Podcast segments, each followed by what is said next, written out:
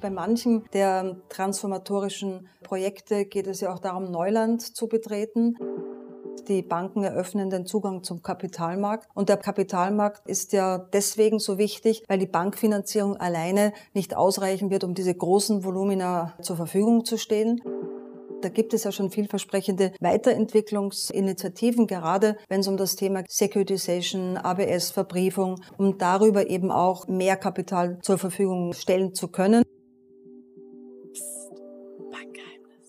620 Milliarden Euro zusätzlich im Jahr an Investitionen für den Klimaschutz, das schätzt die EU-Kommission, ist notwendig, um in den kommenden Jahren den Green Deal voranzubringen. Das ist sehr viel Geld, daher schauen wir heute auf die Finanzierung dieser Investitionen und dabei ganz besonders auf den Kapitalmarkt und die Rolle des Investmentbanking. Mein Name ist Hendrik Hartenstein und ich leite beim Bankenverband die Unternehmensfinanzierung. Und ich bin Friederika Böhme. Ich bin hier im Bankenverband Referentin in der Volkswirtschaft. Und damit begrüßen wir euch ganz herzlich zu einer neuen Folge unseres Podcasts Bankgeheimnis. Du hast es bereits gesagt, für die Finanzierung der Transformation sind umfangreiche Investitionen notwendig. Und der größte Teil davon werden private Investitionen sein. Es ist so, dass das natürlich dann auch private Finanzierung braucht, wie zum Beispiel den Bankkredit, aber das Ganze gelingt nicht ohne den Kapitalmarkt. Ja, das ist die Frage. Wie bringt man die, die Kapital suchen und die, die Kapital anlegen wollen, zusammen? Das ist die Aufgabe von Banken, nicht nur bei der Kreditvergabe, sondern eben auch als Intermediäre im Kapitalmarkt. Stichwort Investmentbanking. Und das Investmentbanking, das wollen wir uns heute mal genauer anschauen, und zwar mit Ingrid Hengster von Barclays. Wir wollen von ihr wissen, welche Aufgabe dem Investmentbanking in der grünen Transformation zukommt und wie sich dieser Bereich der Bank in den vergangenen Jahren entwickelt hat. Herzlich willkommen, Ingrid Hengster. Sie sind Deutschlands CEO und Global Chairman of Investment Banking bei Barclays. Außerdem sind Sie Mitglied im Vorstand des Bankenverbandes und wir freuen uns ganz besonders, Sie heute hier in Berlin in unserem Studio zum Podcast begrüßen zu dürfen. Herzlichen Dank für die Einladung, Herr Hartenstein und Frau Böhme. Ich freue mich sehr, dass ich hier bin. Herzlich willkommen auch von meiner Seite, Frau Hengster. Wir würden wieder mit unserer Warm-up-Frage starten. Sehr gerne. Uns würde sehr interessieren, was hat Sie zum Investmentbanking gebracht? Ja, ich habe eigentlich ganz an einer anderen Ecke des Bankings begonnen, im Förderbanking in Österreich bei der Kontrollbank, dann später habe ich eine Trainee-Ausbildung gemacht bei der Commerzbank und bin dann dort in der Projektfinanzierung gelandet. Und das war so der auslösende Moment, wirklich in das internationale Investmentbanking-Geschäft hineinzuschnuppern. Bin dann eben ins internationale Bankgeschäft und war wirklich fasziniert von den Möglichkeiten, die das Investmentbanking bietet für Kunden, für Projekte, die man realisieren kann, aber auch für einen selber an wirklich herausfordernden, großen Themen mitzuarbeiten und das hat mich dann bis heute eigentlich nicht mehr losgelassen. Das klingt wirklich nach einem spannenden Bereich in der Bank und genau den wollen wir uns heute mal ein bisschen genauer anschauen. Sehr gerne. Und wir würden dabei gerne auf die Rolle des Investmentbankings in Zeiten der grünen Transformation blicken. Für die grüne Transformation werden in den kommenden Jahren ja umfangreiche Investitionen notwendig sein. Und der größte Teil davon werden private Investitionen sein. Für die Finanzierung dieser Investitionen ist es aber so, dass die Eigenmittel der Unternehmen, der klassische Bankkredit, Fördermittel nicht ausreichen, sondern es bedarf auch des Kapitalmarktes. Und deswegen würden wir gerne von Ihnen wissen, auf der einen Seite, welche Aufgabe kommt denn bei der grünen Transformation dem Investmentbanking zu?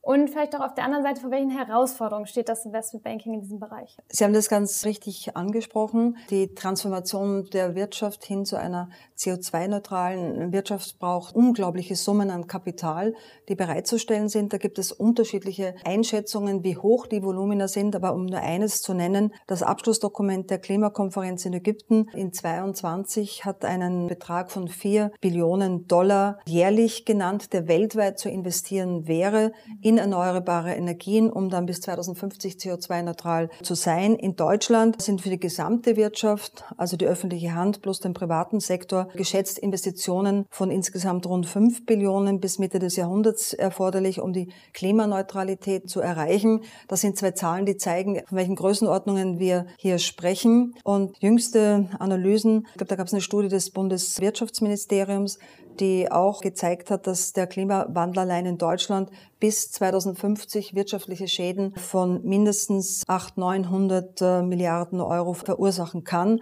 Also man sieht, da ist eine große Dringlichkeit gegeben. Und Banken haben hier eine ganz zentrale Rolle, denn Banken haben eigentlich drei Schwerpunkte. Einerseits geben sie Orientierung, begleiten und beraten Kunden bei den einzelnen Vorhaben. Sie helfen auch Investitionsrisiken einzuschätzen und sie sind auch eine wichtige Unterstützung beim Stakeholder Management.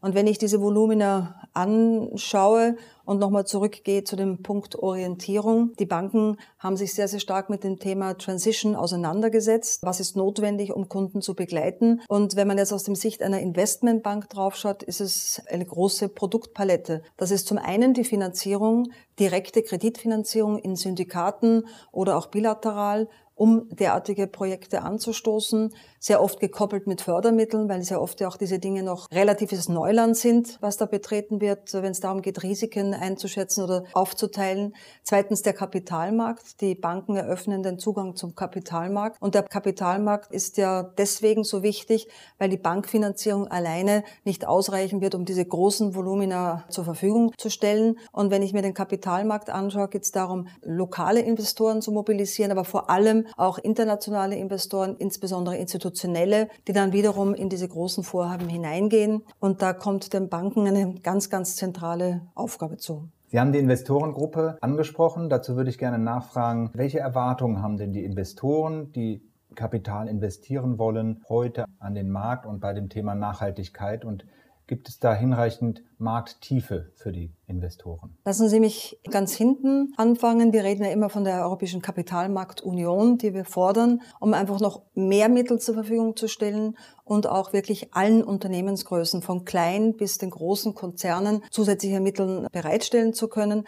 Also wir müssen da sicher an der Markttiefe arbeiten und da ist das Thema Kapitalmarktunion, wird immer wieder angesprochen, ein wichtiges Mittel, um einen größeren Kapitalmarkt zu schaffen. Wir hören ja immer wieder, dass Startups hier zwar anfinanziert werden, durch äh, Fonds in den ersten Phasen unterstützt werden, aber wenn es dann darum geht, eben eine große Kapitalmarktrunde zu machen, sei es noch als Venture Capital Runde oder dann für den Börsengang, dann geht man doch häufig in die USA mit der Begründung, dass der Kapitalmarkt dort tiefer ist und dass es eben auch viel leichter ist, dann damit auch bessere Bewertungen zu erzielen, was dann halt natürlich für die Investoren die in so einem Startup schon investiert sind, beziehungsweise die Gründer natürlich sehr attraktiv ist. Also die Tiefe und Breite des Kapitalmarkts, daran müssen wir arbeiten. Da gibt es ja schon vielversprechende Weiterentwicklungsinitiativen, gerade wenn es um das Thema geht, Securitization, ABS, Verbriefung, um darüber eben auch äh, mehr Kapital zur Verfügung stellen zu können. Und da dürfen wir gemeinsam nicht locker lassen. Das wird entscheidend sein, um diese großen Beträge, die wir am Anfang angesprochen haben,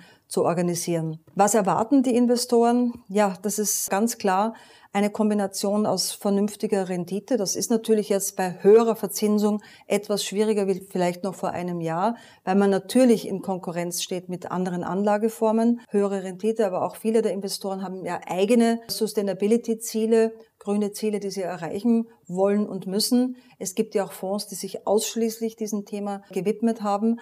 Also die Investoren sind bereit, da hineinzugehen. Wichtig ist halt immer, dass man eben auch genügend Projekte zeigt oder ja, realisieren kann, die letztendlich wirklich schon Hand und Fuß haben. Ich höre sehr oft aus der Investorenschaft, Geld ist nicht wirklich das Problem, es ist eher eben verfügbare Projekte, Projekte, die schon so weit sind, dass man sie auch wirklich finanzieren oder den Kapitalmarkt platzieren kann. Also es braucht sowohl schnelle Genehmigungsverfahren, um diese Projekte zu ermöglichen, Projekte und eben dann die Investoren, die da hineingehen. Sehr oft braucht es auch eine Risikoteilung, weil wir haben schon so kurz angetönt, bei manchen der transformatorischen Projekte geht es ja auch darum, Neuland zu betreten. Wenn ich in einen Sektor investiere, für die es bislang keine Bankfinanzierung gab und ich noch nicht genau weiß als Investor, funktioniert das überhaupt? Gibt es die richtigen Abnehmer? Funktioniert die Technologie? Oder wird das vielleicht von einer anderen Technologie überholt? Muss ich natürlich darüber nachdenken, wie kann ich Risiko teilen? Und da kommt natürlich dann auch wieder die öffentliche Hand ins Spiel, die eben gewisse Teile in einer Gesamtfinanzierung nehmen kann und die privaten Kapitalgeber, die privaten institutionellen Investoren dann den Rest zur Verfügung stellen und auf die Beine stellen und somit das öffentliche Kapital in sehr großem Umfang durch die privaten Investoren gehebelt wird. Sie haben das Thema Risikomanagement uns jetzt erläutert. Sie sprachen vorhin auch vom Stakeholder Management. Können Sie dazu noch mal was sagen? Ja, also das Stakeholder Management, wenn man sich jetzt ein großes Unternehmen vorstellt, sei es jetzt börsengelistet oder eben auch in der öffentlichen Hand, hat ja viele Stakeholder. Das sind zum einen die Investoren, es ist aber auch die Politik, es sind die Mitarbeiter, es sind die Banken und all diese müssen betreut und werden und im Bilde darüber sein, wohin geht ein Unternehmen und was sind die Vorhaben, wenn es um diese grüne Transformation geht, was wir sehr stark beobachtet haben in den letzten Jahren, aber auch schon in diesem Jahr. Es gibt doch immer mehr aktivistische Investoren mit unterschiedlichen Motiven, die sich das Thema grüne Transformation und was macht ein Unternehmen, um das auch umzusetzen, auf die Fahne heften und aktiv das dann eben ansprechen, sich einkaufen in Unternehmen, um dann gewisse Dinge zu erreichen und zu forcieren. Und es ist eigentlich wirklich interessant zu beobachten, dass oft ganz kleine Beteiligungen dann schon dazu führen, dass eben Politiken geändert werden, strategische Entscheidungen neu ausgerichtet werden. Und Banken können Unternehmen helfen, mit diesen aktivistischen Investoren umzugehen. Denn was wir alle gemeinsam ja nicht wollen, dass irgendwo das Thema Greenwashing oder man hat auf etwas Falsches gesetzt und macht sich damit äh, angreifbar. Das gilt es ja von vornherein auszumerzen. Und da kommt den Banken neben der Beratung, neben der Finanzierung und des Platzierens von Projekten im Kapitalmarkt dann eben auch beim Betreuen dieser Stakeholder oder des Umgangs mit diesen aktivistischen Investoren eine große Rolle zu. Sie hatten vorhin kurz die Rendite angesprochen. Da würde ich mhm. gerne nochmal nachfragen. Es schien ja recht lange so, dass Rendite und Nachhaltigkeit schwierig vereinbar seien. Hat sich da was geändert oder wie ist da vielleicht auch Ihr Ausblick? Wie wird sich das ändern in den kommenden Jahren? Ich glaube, wir sehen da momentan noch alles. Projekte, die noch nicht wirklich eine Rendite erzielen, wie wir sie heute gerade bei dem neuen Zinsumfeld haben, erreichen können. Das ist einfach so. Aber da geht der ein oder andere auch hinein, weil er einfach sagt, ich will Erfahrung mit dieser Technologie, mit diesem Sektor schaffen. Und dann glaube ich aber auch, dass über die Zeit, gerade wenn man über so Themen nachdenkt wie Wasserstoff oder auch Neuerfindungen im Bereich des Batterieantriebes, wenn man sich da am Markt durchsetzt, kann man natürlich auch eine gehörige Überrendite im Zeitablauf erzielen. Man braucht aber schon etwas Geduld, weil wir sind heute noch in einer Phase, wo das eine oder andere einfach nicht erprobt ist und wo man einfach auch auf, ein bisschen darauf setzen muss, eine richtige Wahl bei der Technologie zu treffen, bis hin zu Projekten, die schon, gerade wenn es darum geht, eben mit festen Abnahmeverträgen zu arbeiten, schon eine festgelegte Rendite haben, die ich dann auch als Investor einkalkulieren kann. Ich glaube, so zusammenfassend würde ich sagen, wir haben da heute noch ein ganz breites Feld, auch mit dem Ausblick, dass das ein oder andere junge Unternehmen oder junge Vorhaben auch zu einem ganz großen Erfolg werden kann. Und viele Venture Capital Fonds haben ja auch eben so grüne Spezialisierungen sich gegeben, um daran zu partizipieren. Man braucht da aber etwas Geduld. Und insgesamt ist es ja immer so in solchen transformatorischen Phasen, dass sich dann neue Geschäftsmöglichkeiten ergeben, die dann auch entsprechend die Renditen zeigen werden. Sowohl die nachhaltige Transformation als auch die Stärkung der Kapitalmärkte stehen ja auf der mhm. politischen mhm. Agenda. Wenn wir mal in Richtung Politik schauen, welche politischen Rahmenbedingungen sind denn notwendig? Wie müssen sie sich denn weiterentwickeln, damit die Investmentbanken die nachhaltige Transformation bestmöglich unterstützen können? Also wir sagen immer ganz klar, wir brauchen Klarheit darüber, was jetzt als grün betrachtet wird, welche ja, Industriesektoren welche Transformationspfade einlegen müssen, um dann eben auch äh, für die Taxonomie zu qualifizieren. Dieses Thema Klarheit, ich glaube, das ist einfach für alle wichtig, um einen gewissen Rahmen zu haben, in dem man sich bewegen kann. Das ist das eine, was es sicherlich braucht. Ich bin aber auch immer wieder beeindruckt, wie das andere Regionen lösen. Ich schaue jetzt mal kurz auf den Inflation Reduction Act in den Staaten. Da gibt es ja relativ wenig Regularien, sondern einfach den Angang, jede Investition, die da eine Verbesserung herbeiführt, kann subventioniert werden, was zu einer gewissen Schnelligkeit führt. Also auch das finde ich ganz attraktiv. Europa hat sich für einen etwas anderen Weg entschieden. Damit brauchen wir diese Klarheit und natürlich auch die Klarheit, wenn es um Rahmensetzungen geht für das Thema Energienetze, Gasnetze. Denn letztendlich sind ja auch diese Projekte dann wieder darum, davon abhängig, wie gewisse Vergütungssysteme ausschauen. Und also, so dass man zusammenfassend sagen kann, für Europa diese Klarheit, einen tiefen und breiteren Kapitalmarkt, um einfach dann die Finanzierung auf die Beine zu stellen, aber auch unbedingt eine enge Zusammenarbeit mit der öffentlichen Hand, weil ich habe darüber gesprochen, dass manche Investitionen nur möglich ist, weil eben sehr oft die öffentliche Hand auch gewisse Risiken übernimmt und es damit den privaten Markt leichter macht. Und das ist ganz sicher erforderlich, um da schnelle Schritte nach vorne zu machen. Da würde ich gerne nochmal eine persönliche Frage stellen. Wie zuversichtlich sind Sie denn, dass wir in den nächsten Jahren oder im nächsten Jahrzehnt zügig vorankommen, sowohl bei der nachhaltigen Transformation als auch bei dem Thema Kapitalmarkt und der Hebung von Kapital, das hier in Europa vorhanden ist? Ich bin ja dafür bekannt, dass ich immer relativ optimistisch bin und ich möchte da ins gleiche Horn blasen, weil ich beobachte zum einen natürlich eine große Aufgeregtheit, weil manches nicht so schnell geht, wie man sich vorstellt und manchmal halt äh, man sich selber im Wege steht, ganz egal, sei es die Industrie oder die Politik oder die, oder die Bankenlandschaft. Aber gleichzeitig habe ich in den letzten 24 Monaten auch beobachtet, mit welchem Nachdruck die grüne Transformation vorangetrieben wird. Wenn ich alleine auf uns schaue, auf Barclays, wir haben uns ganz klare Transformationspfade bereits für fünf Industrien gegeben, angefangen von Zement bis zum Automotive-Bereich und zum Bereich Automotive habe ich ein ganz aktuelles Beispiel, was ich sehr spannend und interessant finde. Wir durften jüngst als Agent für das Unternehmen Porsche ja an einem äh, syndizierten Kredit arbeiten und da wurde für mich zum ersten Mal ersichtlich nicht nur die klassischen Unternehmenskriterien für die Zinsentwicklung, für die Zinsfestsetzung des Kredites zugrunde gelegt, sondern auch die Anzahl der elektrisch betriebenen Autos, die abgesetzt werden und je nach Größenordnung äh, führt es dann zu einer Verbesserung der Verzinsung.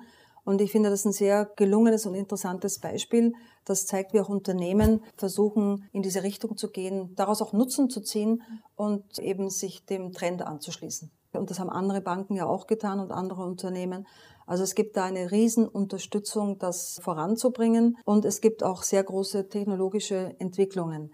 Es wird halt alles nicht so schnell und auf einmal gehen, wie wir uns das immer wünschen. Aber wenn ich mir die Zeitstrecke anschaue, und das heißt nicht, dass man jetzt sich entspannen kann, bin ich sehr zuversichtlich, dass wir die Transformation schaffen. Wir haben ja auch keine große Alternative dazu.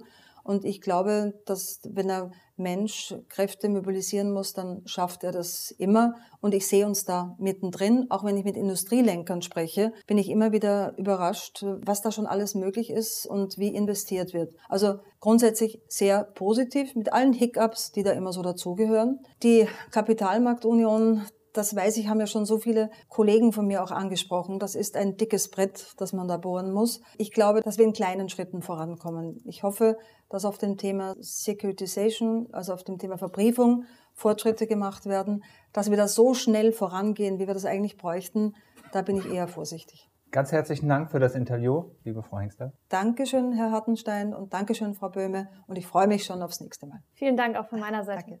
Danke. Ich nehme aus dem Gespräch mit Frau Hengster mit, dass die Investmentbank mindestens drei Aufgaben hat. Sie muss ihren Kunden Orientierung bieten bei der grünen Transformation. Sie muss die Risiken managen, die bei der Finanzierung entstehen. Und sie muss das Unternehmen unterstützen beim Stakeholder Management. Das heißt den Austausch mit den anderen Stakeholdern, den anderen Kapitalgebern, dem Staat, den Banken. Frau Hengster war sehr zuversichtlich mit Blick auf die Transformation unserer Wirtschaft. Sie hat betont, dass natürlich nicht alles auf einmal funktionieren kann, aber dass wir diese Transformation und den Umbau der Wirtschaft über die Zeit hinweg schaffen werden. Und sie hat nochmal hervorgehoben, wir befinden uns mittendrin auf dem Weg zu einer nachhaltigeren Wirtschaft. Und die Ziele werden nur nicht so schnell erreicht, wie manche sich das erhoffen. Vielen Dank fürs Zuhören und bis zum nächsten Mal. Herzlichen Dank, bis zum nächsten Mal. Tschüss.